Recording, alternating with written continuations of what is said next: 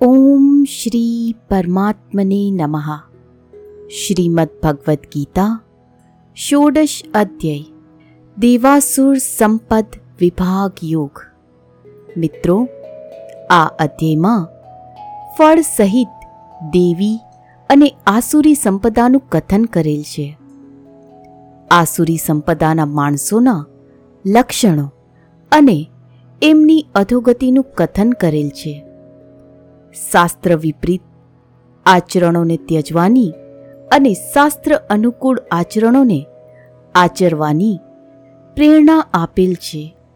શ્રી ભગવાન બોલ્યા, ભયનો સંપૂર્ણપણે અભાવ હોવો, અંતઃકરણ પૂર્ણરૂપે નિર્મળ હોવું, તત્વજ્ઞાનને અર્થે ધ્યાન યોગમાં નિરંતર દ્રઢ સ્થિતિ હોવી, સાત્વિક દાન કરવું ઇન્દ્રિયોને પોતાના વશમાં રાખવી, ભગવાન, દેવતા અને વડીલોની પૂજા કરવી, તેમજ અગ્નિહોત્ર આદિ ઉત્તમ કર્મોનું આચરણ કરવું.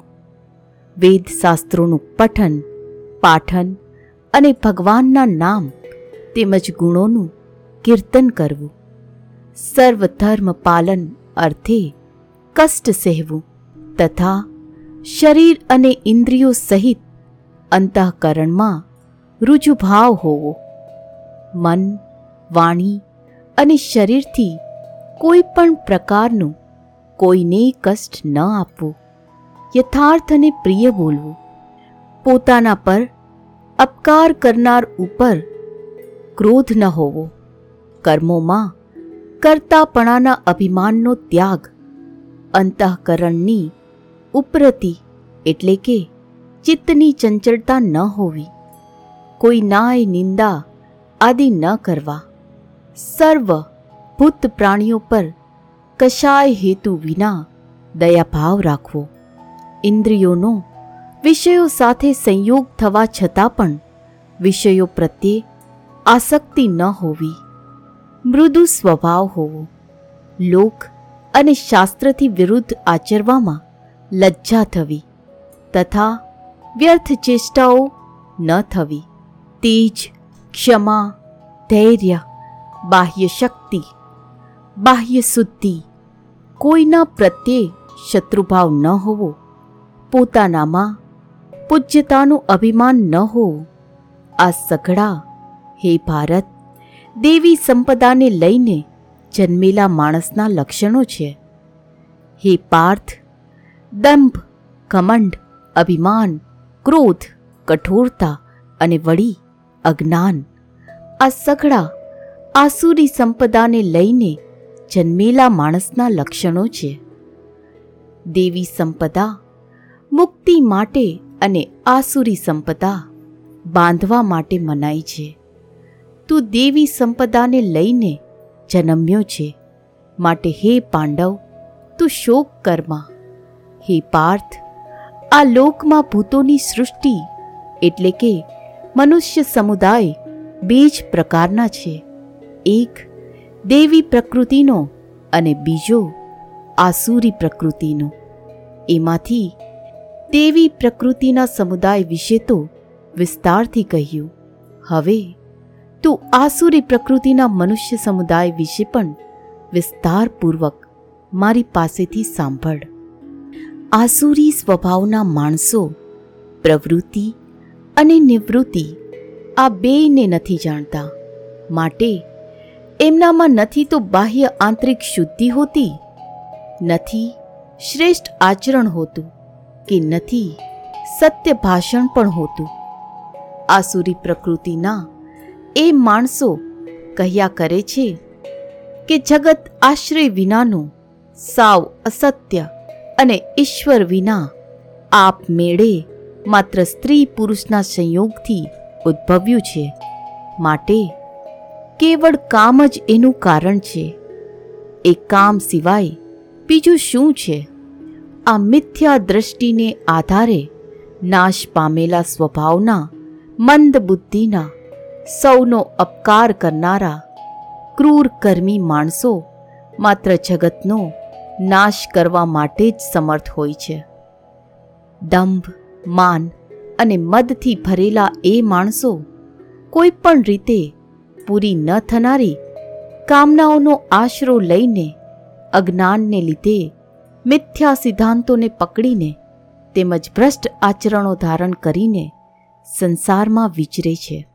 તથા તેઓ મૃત્યુ પર્યંત રહેનારી અસંખ્ય ચિંતાઓનો આશરો લેનારા, વિષયોને ભોગવવામાં તત્પર રહેનારા અને આટલું જ સુખ છે એમ માનનારા હોય છે.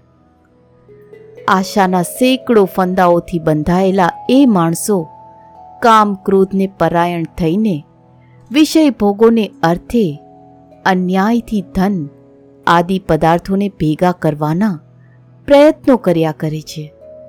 તેઓ વિચાર્યા કરે છે કે મેં આજે આ મેળવી લીધું છે અને હવે આ મનોરથને પાર પાડીશ. મારી પાસે આટલું ધન છે અને હજુ પણ આ થઈ જશે. પેલો શત્રુ તો મારા વડે, હણાયો અને પેલા બીજા શત્રુને પણ હું હણી નાખીશ. હું ઈશ્વર છું, ઐશ્વર્યને ભોગવનારો છું. હું સગળી સિદ્ધિઓથી યુક્ત છું. તથા બળવાન અને સુખી છું. હું ઘણો ધનવાન છું અને મારું આટલું મોટું કુટુંબ છે. મારા જેવો બીજો કોણ છે? હું યજ્ઞ કરીશ, દાન દઈશ અને મોજ મજા કરીશ. આમ અજ્ઞાનને કારણે મોહિત રહેનારા અનેક રીતે ભ્રમિત ચિત્ત તથા મોહરૂપી ઝાડથી વીંટળાયેલા તેમજ વિષય ભોગોમાં રચ્યા પચ્યા રહેનારા આસુરીજનો મહાન, અપવિત્ર નરકમાં પડે છે. એવા પોતે પોતાને જ શ્રેષ્ઠ માનનારા કમંડી માણસો ધન અને માનના મદથી ચૂર થઈને કેવળ નામ માત્રના યજ્ઞો વડે ઢોંગ કરવા ખાતર શાસ્ત્રવિધિ કર્યા વિના યજન કરે છે. અહંકાર બળ, ઘમંડ, કામના અને ક્રોધ આદિને પરાયણ રહેનારા, એ સિવાય બીજા અનાચારોમાં રચ્યા પચ્યા તથા બીજાની નિંદા કરનારા, એ માણસો પોતાના તેમજ બીજાના શરીરમાં રહેલા મુજ અંતર્યામીનો જ દ્વેષ કરે છે. એ દ્વેષ કરનારા પાપાચાર્યો અને ક્રૂર કર્મી નરધમોને હું સંસારમાં વારંવાર આસુરીઓની માં જ નાખું છું. હે કોંતે, એ મૂર્ખાઓ મને પામ્યા વિના જ જન્મો જન્મ આસુરી યોનિને પામે છે. પછી એનાથી એ ઘણી નીચ ગતિને પામે છે. એટલે કે ઘોર નરકોમાં પડે છે.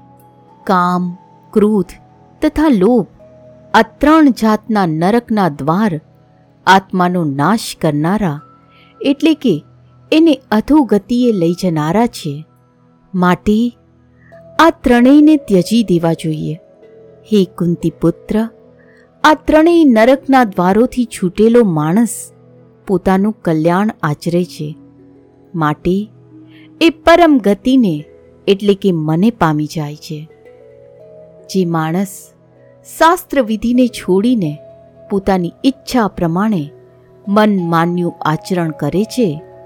એ ન તો સિદ્ધિને પામે છે, ન તો પરમ ગતિને કે ન સુખને. આથી તારા માટે આ કર્તવ્ય અને અકર્તવ્યની વ્યવસ્થામાં શાસ્ત્ર જ પ્રમાણ છે. એમ જાણીને તારા માટે શાસ્ત્રવિધિ પ્રમાણે નિયત થયેલું કર્મ જ કરવા યોગ્ય છે. શ્રી કૃષ્ણ અને અર્જુનના સંવાદમાં શ્રીમદ ભગવદ્ ગીતારૂપી, ઉપનિષદ અને બ્રહ્મવિદ્યા તથા યોગશાસ્ત્ર વિષયનો દેવાસુર સંપદ વિભાગ યોગ નામનો સોળમો અધ્યાય સમાપ્ત